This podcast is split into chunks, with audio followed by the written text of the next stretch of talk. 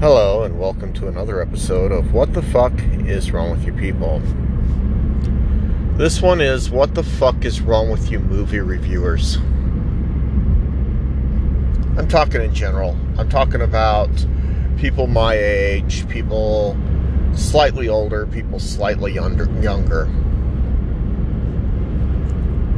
And, uh, fuck, I guess I'm just talking about a lot of movie reviewers. You know, it it doesn't really focus on age, I guess. Although with the entrance of YouTube into the idea of influencing whether people will see or go to a movie, um, I mean, it's taken the shift away from uh, corporate dominated movie reviewers, right?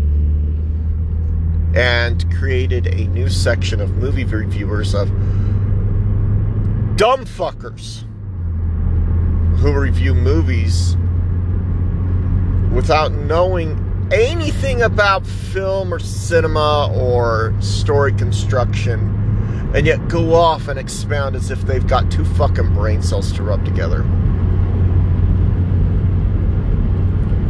And I'm not going to mention anyone specific because there are a couple people I really like. And they review movies without a fucking. and TV shows without a fucking brain cell between the two of them. So, or three or four, however many there are. Just one of them with split personality disorder. Anyway, uh,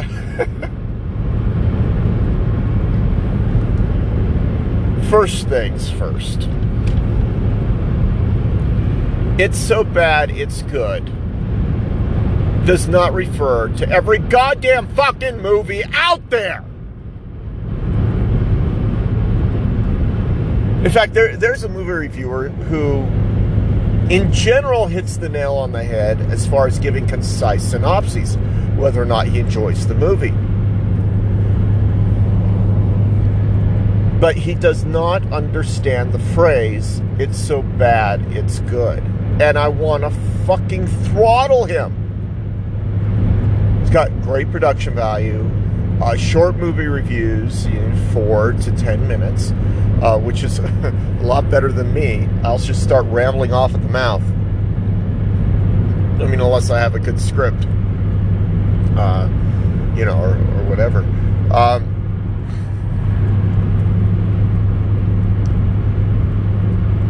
this dumbass refers to any movie with a low budget as a bad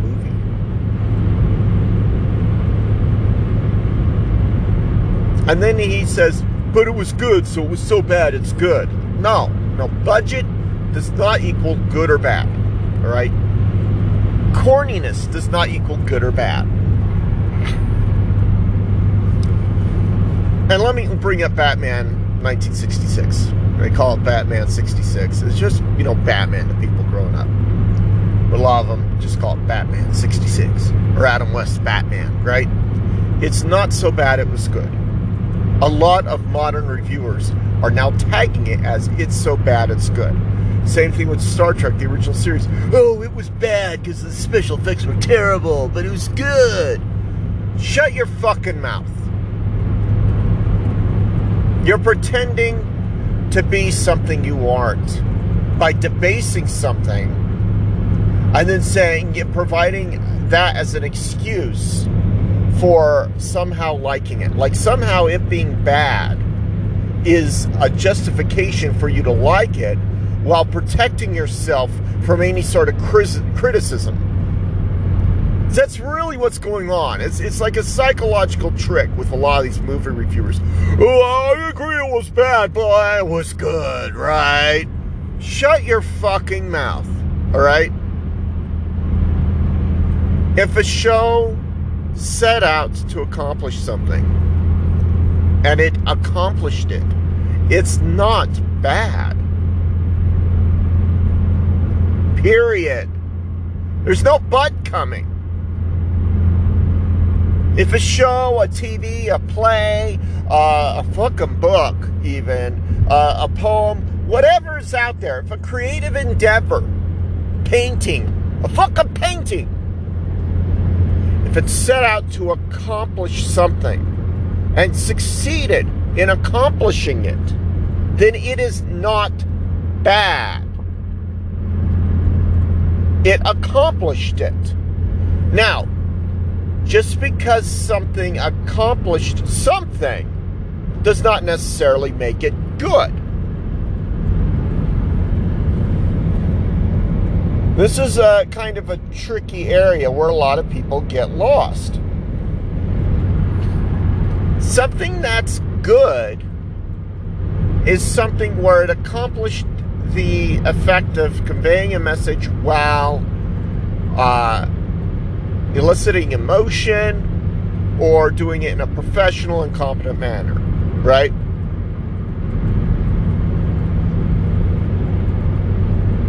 You can have shows that can achieve putting a message out there, like Plan 9 from Outer Space, it achieved its attempt to putting a message out there. But was it actually good? some of the performances, some a couple of the actors, uh, they did it. They did a good job. It's not reluctant for me to say that. They did a good job. Then you have other actors that tried their best, and damn, Tor, he tried his fucking best, right? He was not a good actor. trying your best does not make it good. His performance was bad. People had to help him through the scenery. Right? You had set design where you shut the door and the whole damn thing wobbled. That's bad.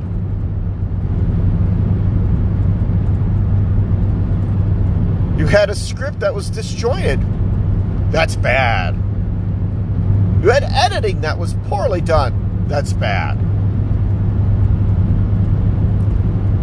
At the same time, somehow it was entertaining. Plan 9 has a whole lot of flaws in it that make it bad. And they weren't intentional flaws.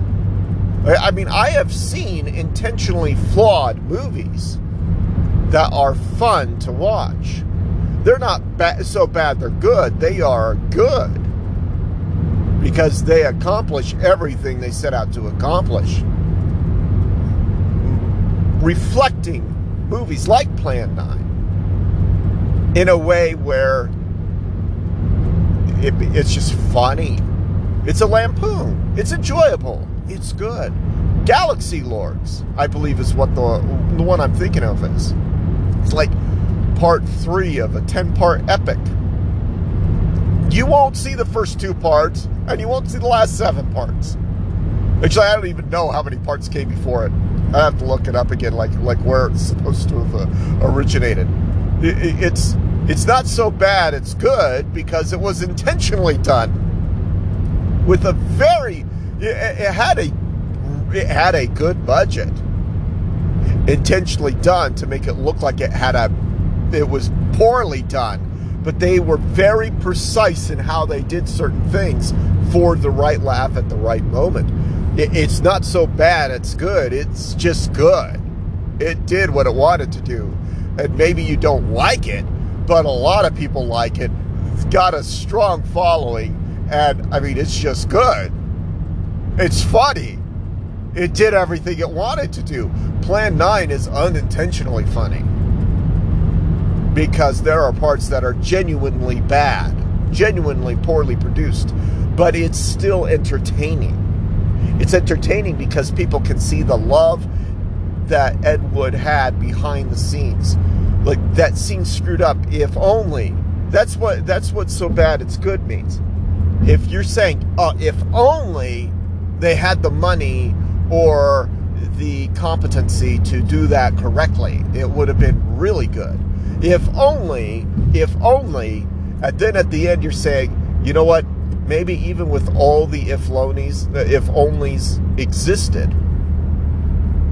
it may not be as it may not have been as entertaining because we wouldn't have been laughing at the poorly done parts to keep us through a simplistic generic plot. That's it's so bad it's good. Galaxy Lords is not so bad it's good. It's just good. It does what it's supposed to do. It lampoons. Uh, it, it intentionally has a hero who is heavyweight, heavy set. The dude can act though.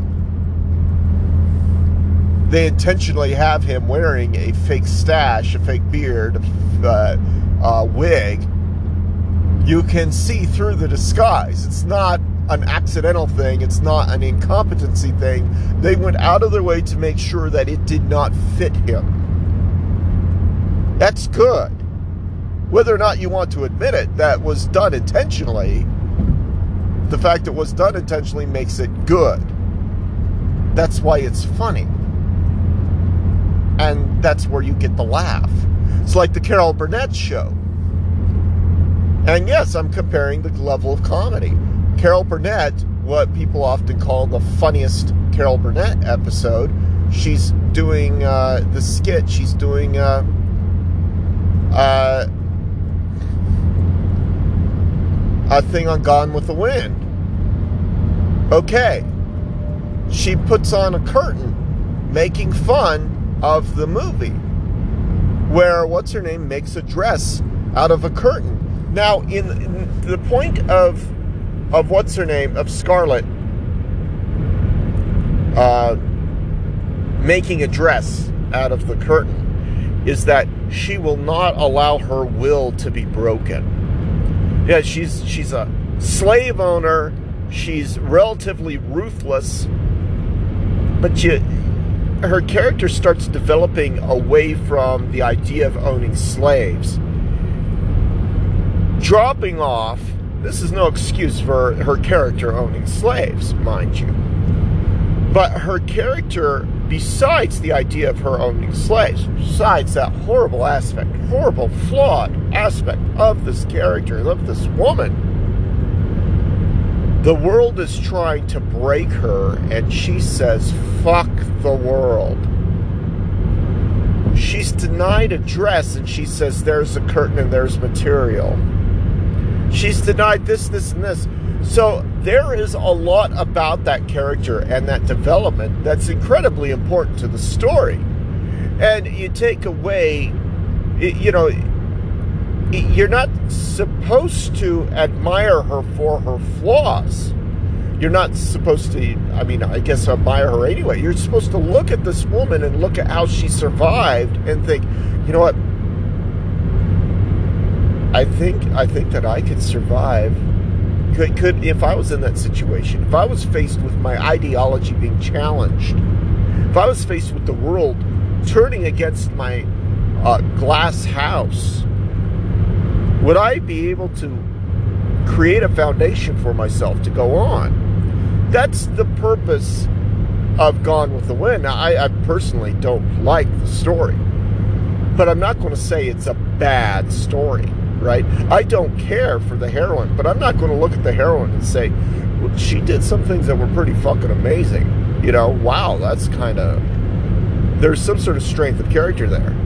It's kind of like uh, any of the terrible dictators, you know, like, you know, any of the, like uh, Julius Caesar.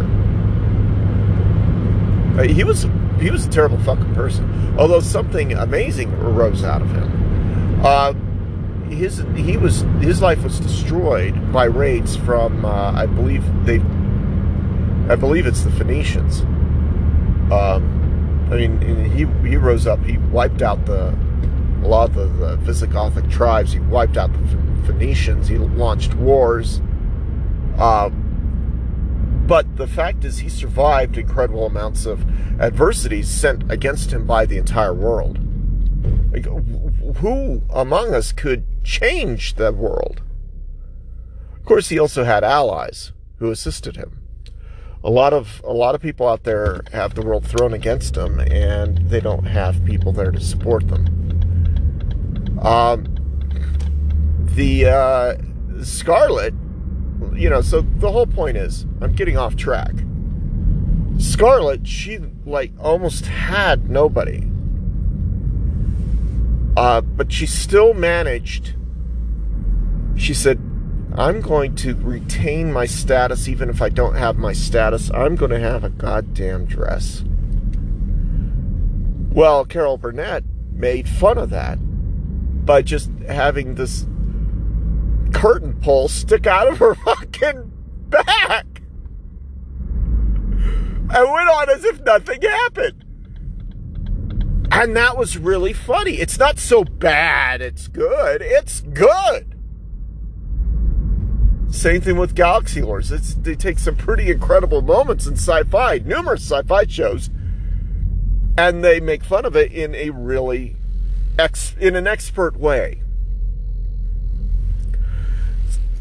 Plan 9 was he screwed up as a filmmaker, uh, but it still provided some entertainment. That's the good part. Um, but you can't deny that there were bad parts in it. It accomplished its goals. So you got entertainment, both intentionally and unintentionally. And it accomplished its goal. That's so bad it's good. End of fucking story. God. Like the vast majority of horror movies out there aren't so bad, they're good. They're good. They conveyed the story. You enjoyed it intentionally in the way it was intended. There are very few parts where you're mocking it. That's not so bad, it's good. That's a good story. You like a simplistic story that was done on a low budget and had a message that you thought, yeah, that's a good, that's pretty well done. It doesn't mean you like it because it's so bad it's good. You like it. There's nothing wrong with liking something that's simplistic. Not everything has to be fucking Shakespeare. Now, this next problem I have, I just told you about it's so bad it's good. Stop misusing that term. The next problem I have are reviewers who think they're fucking Shakespearean trained uh, plot analysis intellect- intellectuals, intelligentsia. Stop it. A lot of you just like schlock. All right? It's fun to like schlock. And a lot of you, a lot of p- reviewers out there, they they try to pretend that schlock is high art. Shut the fuck up. Okay? Just stop. Listen, if you didn't get the message of Terminator Dark Fate or the Terminator series, if you if you like if I tell you Terminator is an anti-war series with this anti-war message where you are not supposed to want a war with Terminator, and you say, no, it's all about the future war. You're a fucking moron. Just stop talking about how you love Terminator. You don't fucking love Terminator. James Cameron has told you people numerous fucking times that you are fucking wrong. Period. End of story. He's the goddamn fucking creator of this franchise. He's done three movies so far, direct involvement. You wanting future wars, the direct contrast to the entire purpose of Terminator. Now, it's okay. You can enjoy. Maybe you want to see a little future war. Now, there are some ways that you can have a future war where it's like the very first. It's like the first Terminator movie is not the first time any of it has ever happened. Terminator keeps rewriting its own timeline because that's the message, okay? You can change your own fate. And it's a it's an eternal battle of good versus evil, right? And war is evil. That's the message. If you don't fucking get that message, shut up And I use Terminator as a, as the main example here, but it's for a lot of fucking movies. And basically, it's about the target audience. If you don't get the target audience, if you don't understand the message of the movie, just keep your fucking mouth shut. You don't have to like it. Just say, it wasn't for me. Keep your fucking mouth shut. See people bitch about Terminator, then bitch about uh, uh, Thunder Justice or whatever it is. Thunder Force, that's the name of the show. Thunder Force is actually pretty damn popular. It's getting a lot of really good reviews. But then I see these these reviews. They're comparing it to shit like Deadpool. Thunder Force is the worst damn movie ever.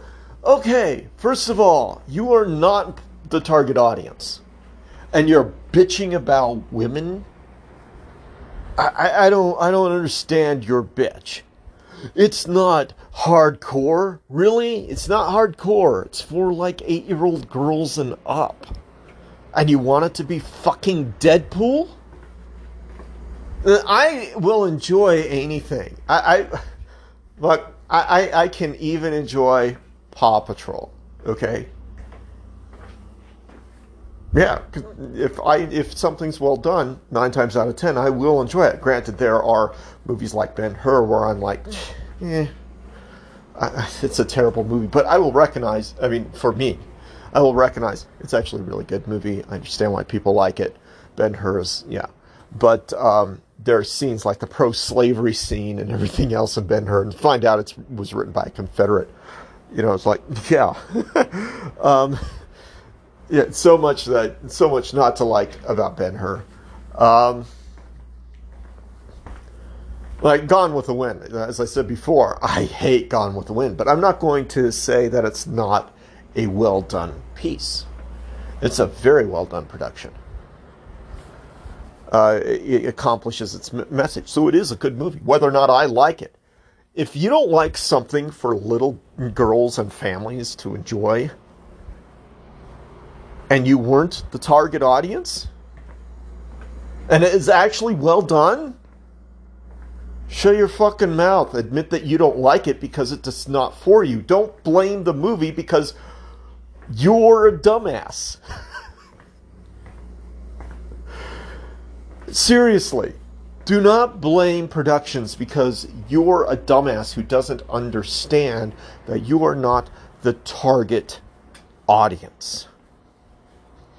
Now, if you're not the target audience and the movie is still poorly done, or TV show or whatever, you have every right to say, I'm not the target audience, so I didn't like it to begin with, but based off of just its merits, um, the friggin' scenery was moving around like it was Plan 9 from outer space. It was poorly done. So, Thunder Force is just primarily targeting young young girls, and it's a really basic story. So, nothing's wrong with a story being basic. As I said about some basic horror films, you have basic stories from uh, that target all all genres, all people, all all audiences, right? Thunder Force actually has some really good special effects. In fact, there's something that I believe that I noticed. I don't know if they put Melissa McCarthy in a fat suit or if they just gave her really baggy clothing to make her look fatter, but during her training session, they made it look as if she lost a lot of weight. Now, in real life, she actually has lost a lot of weight. So this is like their debut as superheroes due to chemical altering. They they follow through on a lot of their storytelling. The conversations between the two girls, I knew a lot of girls growing up that talked to each other just like that. And I know some women who talk to each other just like they did when they were teenagers. Those conversations were well written the actor actresses performed in a very very professional manner except for Oh, now I forget her name. The older black actress, the African American actress, the um, uh, the woman who creates the serum. She speaks like Claude Rains speaks in in uh, in uh, uh, Robin Hood. Um, so this is basically a review of how you do it. It's, it's, she does not. She just speaks the line. She doesn't put any emotion. When she's supposed to be upset, she just says it. She says she's upset. She doesn't um, show that she's upset. That's like the only bad thing about this movie. The villains ham it up. Yes, they do. It's funny. It's not a spoof, but dear God, maybe my problem is I grew up in the 80s. And a treat for me was to go to the video store where I would, where I would rent low budget, hammed up, and many times bad movies. Because even a bad movie, even if it's a bad movie, like Plan 9, you can get some sort of enjoyment out of it. Uh, Plan 9 is so bad it's good. Well, there are some bad movies where they're just bad, but they still have a decent, decent thing, decent in, imagination inspiring concept to come out of them, right? And people are bitching about shows like Thunder Force, which have a decent budget, and heck, could only find a couple things wrong with it. And uh, the people are bitching about are comparing it to completely unrelated and different types of movies. And I'm just using Thunder Force as one example to keep my podcast under 60 minutes, right? Just stop it. If you're one of these movie reviewers, just fucking stop it. Okay? Just stop it. And stop praising other shows and other movies for gimmicks. The whole thing was great because of this gimmick. No, it's not. Gimmicks are like M. Night Shyamalan Ding Dongs. It's a twist. You have a twist come out of nowhere with absolutely no relationship to the plot. You have characters who just do things like kill a bunch of people and say, Oh, I feel sorry about that. No, no, that's a fucking gimmick. You have characters that try to be introspective while com- continuing to do the stupid fucking shit that they're introspective about. No, that's just, just that's bad design. There's not that's not character growth. That's the Greek chorus speaking out of the character instead of the Greek chorus with no progression. It's disassociated chorus is what it is. It's bad. People don't do that in real life people don't behave in very poor ways or, or contrary to what they say they are or make weird decisions. That, that, those are character holes. That's a bad film. That's bad storytelling. Just because it caught you off guard with something that's heavy doesn't mean that it's good.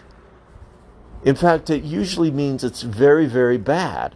Is, if it's a heavy, deep plot development, chances are it's a fucking plot hole or a character hole.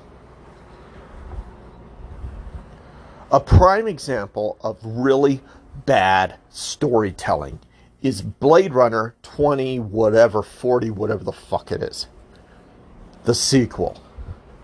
It's bad because Ridley Scott's twist of Deckard really being an replicant doesn't match any of the plot. He did it because he's an asshole and had uh, a huge argument with, uh, I believe it's Philip K. Dick. Woohoo! I got the name right. He's one of my favorite favorite writers. Um, but I always screw up his first name. I got his name right. I know, I know. Listen, I know. It took me took me about 15 years to get Mark Twain's real name correct. And I love Mark Twain. I've, I've always read Mark Twain stuff since I was eight. Always reading Mark Twain stuff, right? 15 fucking years to get his his name right. Uh, Anyway, so Philip K. Dick, he wanted his story to be adapted. Ridley Scott kept wanting to make his own. There were tons of reshoots because Philip K. Uh, Dick was saying, "What the fuck." Uh, because Ridley Scott was doing what he, whatever he wanted, because the producers were saying, "What the fuck," because Harrison Ford was getting fucking sick and tired of it. The fact that Harrison Ford agreed to do a sequel of Blade Runner is fucking amazing because he left the set of the original Blade Runner saying he would never work with Scott again. He should have left it that way.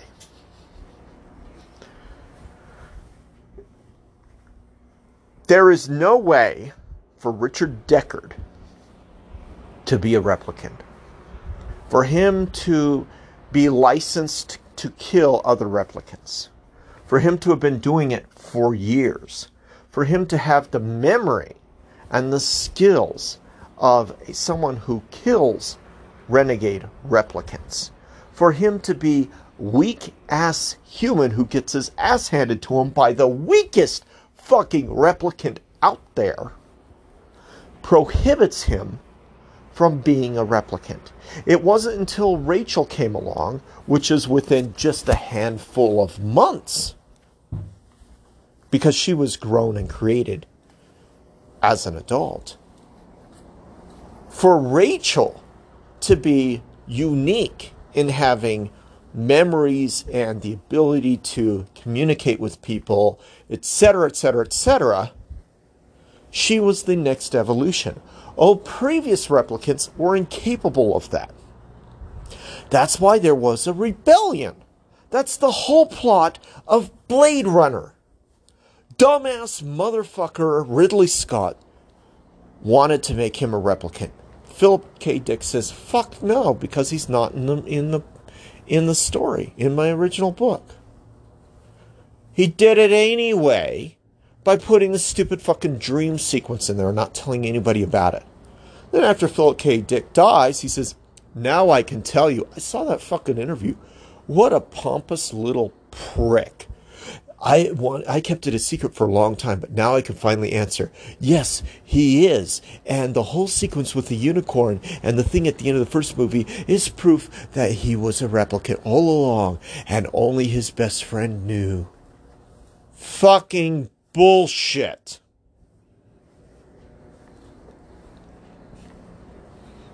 He undermined the plot of the story of Blade Runner the moment he did that. And it was all because he wanted to have a twist. That's bad story writing. Because everything else built was built around the whole concept that replicants couldn't be what Richard Deckard what he said Richard Deckard was. So if they have a military killing machine, someone who can wipe out top tier replicant soldiers who live seamlessly within human within the human society. Someone who's talked to as if he's a complete stranger to Tyrell by Tyrell Why the fuck is he suddenly the most advanced replicant there has ever been for over a decade, maybe 20 years, maybe 30 years, or however old uh, Richard Deckard is? He was at least a cop for at least what was what, I think his bio said something like 20 years. He was he was uh, on the force and a retired cop for 20 years, uh, retired Blade Runner. So at least for 20 years, he would have had to have been killing other replicants who were better, stronger, faster, and yet somehow he only ha- he himself only has the strength of a mere human, but he has all the memories and thought processes and reasonings of a human without the desire to keep mementos the way replicants have a desire in order to build fake memories. If they had that technology, why would they need the lesser powered, weaker assed replicants on the front lines? If Deckard is strong, is is a better killer than they are, if he could wipe them all out, why the hell did they build the weaker ones? And why the hell would they need him to kill them off when they go renegade? Because clearly the weaker ones go renegade because they go insane. Deckard doesn't. Everything about the plot is undermined because Ridley Scott thought he was smarter than he really was.